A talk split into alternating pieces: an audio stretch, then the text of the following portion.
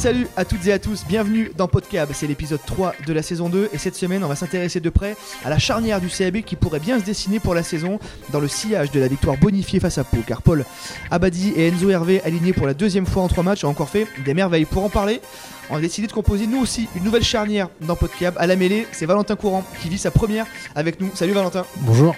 Pour ceux qui auraient raté les 15 dernières années de, de rugby européen, Valentin, tu as été notamment été champion d'Angleterre avec Sale, champion de France avec Toulouse, et maintenant tu es à la société de, de rugby golf. Oui, oui, j'ai fait une belle carrière avec pas mal de clubs. Et euh, c'est vrai que, que depuis 6 ans, ben, j'ai arrêté de jouer. Et, et aujourd'hui, ouais, je développe une nouvelle pratique qui s'appelle le rugby golf et euh, que tout le monde peut pratiquer. À tes côtés, lui aussi a pas mal bourlingué. Il est aussi amateur de beaux jeux, de grandes envolées et de golf. C'est Hugo Vessière. Salut Hugo. Salut, bon alors le palmarès c'est un peu moins clinquant hein, que, mon, que- que- que mon ami sur la gauche. bon, on a bourlingué mais dans les clubs du coin, voilà. Et pour cornaquer tout ça, Pascal Goumi. Salut Pascal. Salut Ben. Allez messieurs, on entre dans le vif du sujet avec notre question de la semaine. Le CAB a-t-il trouvé en Paul Abadi et Enzo Hervé sa charnière type pour la saison? On rappelle que les deux joueurs ont livré une solide prestation lors de la victoire bonifiée du, du CAB face à Pau la semaine dernière. Qui veut se lancer? Est-ce qu'on vient de trouver la charnière type du, du CAB là? Bah, en tout cas, on a trouvé la charnière avec laquelle euh, Brive a signé euh, deux victoires bonifiées euh, d'affilée.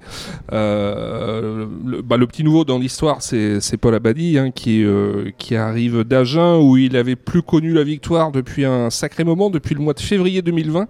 Et c'était ici même contre Brive au Stadium. Derrière, bah, on sait qu'Agen a fait une, saison blanche, une saison vierge de victoire. Hein. Fanny, 26 matchs, 26 défaites. Alors Paul n'avait pas connu toutes ces défaites puisqu'il n'avait fait que 19 feuilles de match mais néanmoins voilà c'est un c'est un, un Paul Abadi qui avait fin de victoire qui est arrivé à Brive et euh, à l'évidence quand on l'entend parler euh, quand on l'écoute euh, en conférence de presse il est heureux de d'avoir retrouvé le chemin du succès. Il est heureux il est heureux à Brive tout simplement. Heureux de la façon dont il s'est intégré dans, cette équipe. Comme il dit on n'est que quatre recrues donc ça a peut-être été plus simple. Mais il est arrivé dans un groupe intelligent avec des gars intelligents qui l'ont qui l'ont vite adopté et il le rend bien sur le terrain. Valentin, au cours de ta carrière, tu as joué les deux postes, on en parlait 9 et 10. Euh, quel regard tu portes sur, ce- sur cette charnière là? Euh, ben, sur, euh, sur Enzo déjà, qui, qui éclabousse le championnat sur, sur ce début de saison et, et qui avait déjà très bien fini la, la saison dernière euh, voilà, sur, euh, sur des belles performances. Et, et comme on en parlait tout à l'heure, euh, on voit que c'est un joueur ben, qui, qui joue avec sa tête, mais qui a aussi des très belles qualités et qui surtout connaît les deux postes. Et c'est vrai que quand on joue 10 et qu'on qu'on a joué 9 dans sa jeunesse, on sait ce qu'attend notre 9, on sait aussi euh, voilà, euh, comment évoluer avec, avec un 9 qui, qui surtout arrive d'un- autre club et qui connaît pas surtout le, système de jeu au début de saison et l'intégrer plus facilement peut-être. Donc, euh, donc après, euh, Paul, je pense qu'il était, ben, comme tu disais, revanchard sur, sur la saison qui venait de passer ou frustré peut-être de ne pas avoir gagné un match. Et, euh, et c'est vrai que, que voilà, il, il se, il s'est fondu pleinement dans ce groupe et, et je pense que, qu'ils ont peut-être trouvé euh, leur charnière euh, pour cette saison. ouais. C'est intéressant d'avoir un pied gauche aussi en numéro 9 et un pied droit en numéro 10. Euh, Hugo, toi, qu'est-ce que tu en penses toi, de cette charnière? Ouais, moi, je, moi je la trouve très complémentaire parce que euh, pour ce qu'on avait dit un petit peu l'an dernier, moi je suis content qu'ils aient pas mis euh, un 10 dans les pattes d'Enzo euh, pour ce qu'on avait discuté la, saison dernière parce qu'on voit bah, aujourd'hui qu'il est en pleine confiance et que voilà, il n'a pas forcément cette pression euh, sur les épaules de, de devoir être absolument bon et on sait que des fois ça peut annuler euh, un peu les initiatives qu'il prend. Et pour Paul, je pense que c'est un bon compromis entre euh, bah, Julien l'an dernier qui était un peu un joueur euh, qui portait beaucoup le ballon mais qui sait aussi euh, Paul Abadi savoir remettre le pied sur le ballon sur des, temps et avoir un jeu au pied très précis. Donc je pense qu'ils sont très complémentaires. Même si on voit, comme Enzo disait après le match, il reste quelques détails à régler pour être au top niveau, mais c'est quand même très encourageant pour Brive. Est-ce qu'on s'enflamme en disant que Paul Abadi est le meilleur numéro 9 de Brive depuis un petit moment? Le plus complet en tout cas peut-être? Ça, dé- ça dépend quel rugby on veut faire. Moi, j'ai j'ai toujours un petit regret encore sur Julien la saison dernière parce que pour moi c'est un joueur fa- fabuleux. Mais bon, euh, oui, c'est vrai que c'est un joueur très complet. Je pense que ça fait très longtemps que Brive n'a pas eu un joueur très complet à ce poste-là. Et puis surtout, c'est un leader. J'ai l'impression que c'est quelqu'un qui est respecté de ses avants et qui sait, euh, qui connaît son poste sur le bout des doigts. Donc oui, c'est un, un joueur euh, qui est très très complet. ouais. C'est difficile de s'intégrer, Valentin, comme ça, quand on arrive dans un nouveau club, quand on est numéro 9. Comment on fait pour s'intégrer avec les gros? On sait qu'il faut un peu euh, s'imposer, mais tout en restant un peu à sa place. euh? Ouais, ouais, mais surtout, euh, surtout quand on arrive dans un, ouais, comme tu disais, dans un nouveau groupe, on, on doit s'imposer parce que le 9, c'est voilà, c'est un leader de jeu déjà, c'est un leader dans le, dans le groupe, ça doit l'être aussi. Après, c'est c'est pas évident quand on débarque.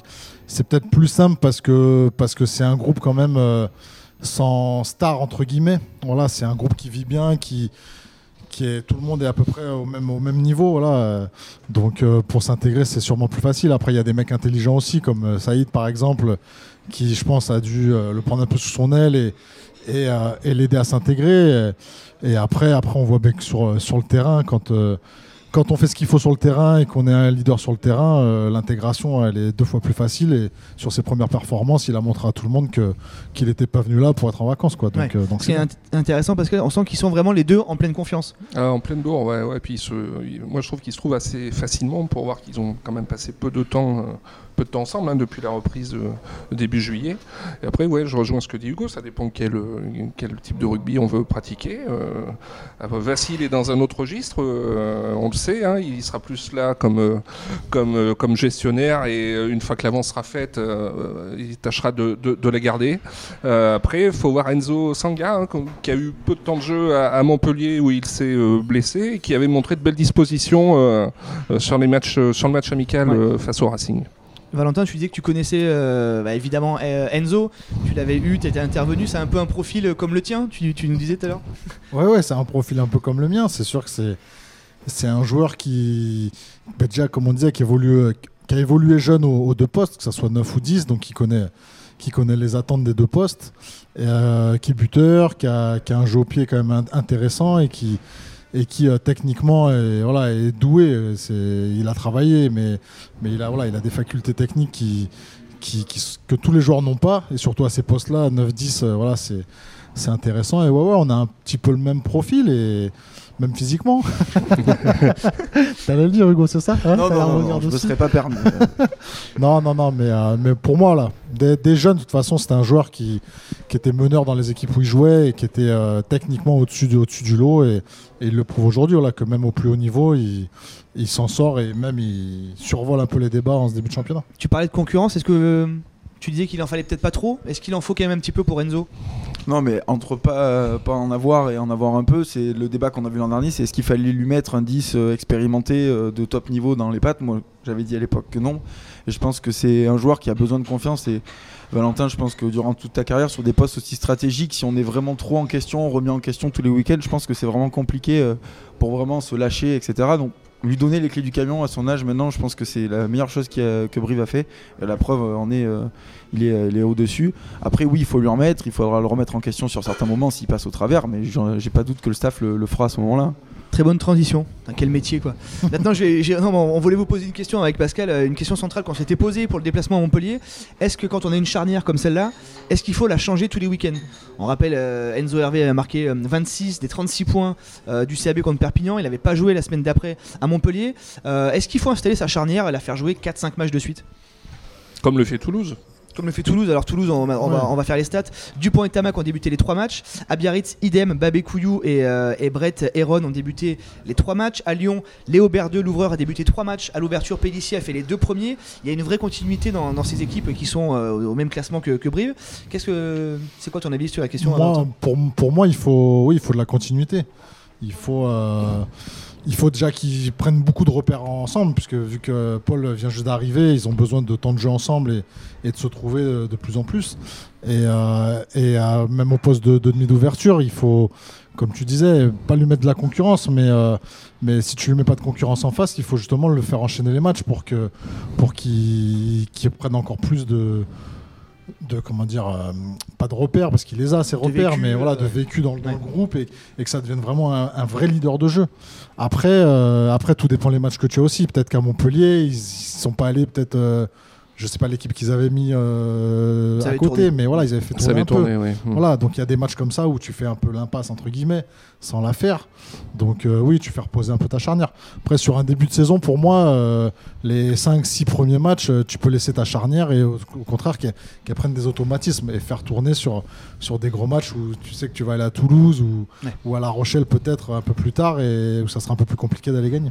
Hugo, ton avis? Ouais, et puis moi je suis, suis d'accord parce que aujourd'hui, le, moi le petit bémol que je mets sur cette charnière, c'est qu'ils ont gagné deux matchs avec le bonus sur des matchs où on a quand même dominé devant, où ça a été assez assez simple entre guillemets. Et c'est vrai que je pense que pour eux ça serait bien aussi de vivre des matchs un peu plus compliqués pour leur expérience parce que ça sera pas toujours aussi facile à domicile quand on va recevoir des équipes comme le Racing par exemple ou Toulouse même euh, voilà on sera peut-être pas aussi dominateur devant. Donc ça serait important d'avoir cette expérience sur des matchs un peu plus compliqués à l'extérieur aussi euh, donc euh, moi je j'aurais trouvé que ce serait judicieux de les, faire enchaîner. Pardon. D'autant Pascal qu'effectivement en poste de 10, euh, il n'y a pas grand monde derrière Enzo. Quoi. Bah, il n'y a pas grand monde non pour l'instant. On a vu que Stuart à Montpellier avait, euh, avait eu quelques difficultés à animer le jeu. Hein. Brive avait beaucoup eu de munitions, mais finalement euh, n'avait que très très rarement été, été dangereux. Donc, est-ce que, est que la question qu'on peut se poser, c'est euh, quand on voit la compo d'équipe euh, le vendredi soir, est-ce qu'on sait déjà si Brive, euh, en fonction de la charnière qu'il aligne, fait l'impasse sur ce déplacement ou s'il joue un coup sur ce déplacement? Une autre charnière, Enzo Sanga sera blessé cette semaine pour aller à Bordeaux. On pourrait avoir du coup Vasil, Lobzanidze et Tedo Abzandadze, la charnière titulaire de la Géorgie. Quitte à faire tourner, autant avoir des joueurs qui, qui sont habitués à jouer ensemble. Oui, oui, qui se connaissent, bien sûr. Bien sûr, parce qu'ils vont pas à Bordeaux pour, euh, pour faire une, impasse. Donc, euh, donc autant mettre des joueurs qui, s'entendent bien et qui, qui vont avoir des repères ensemble.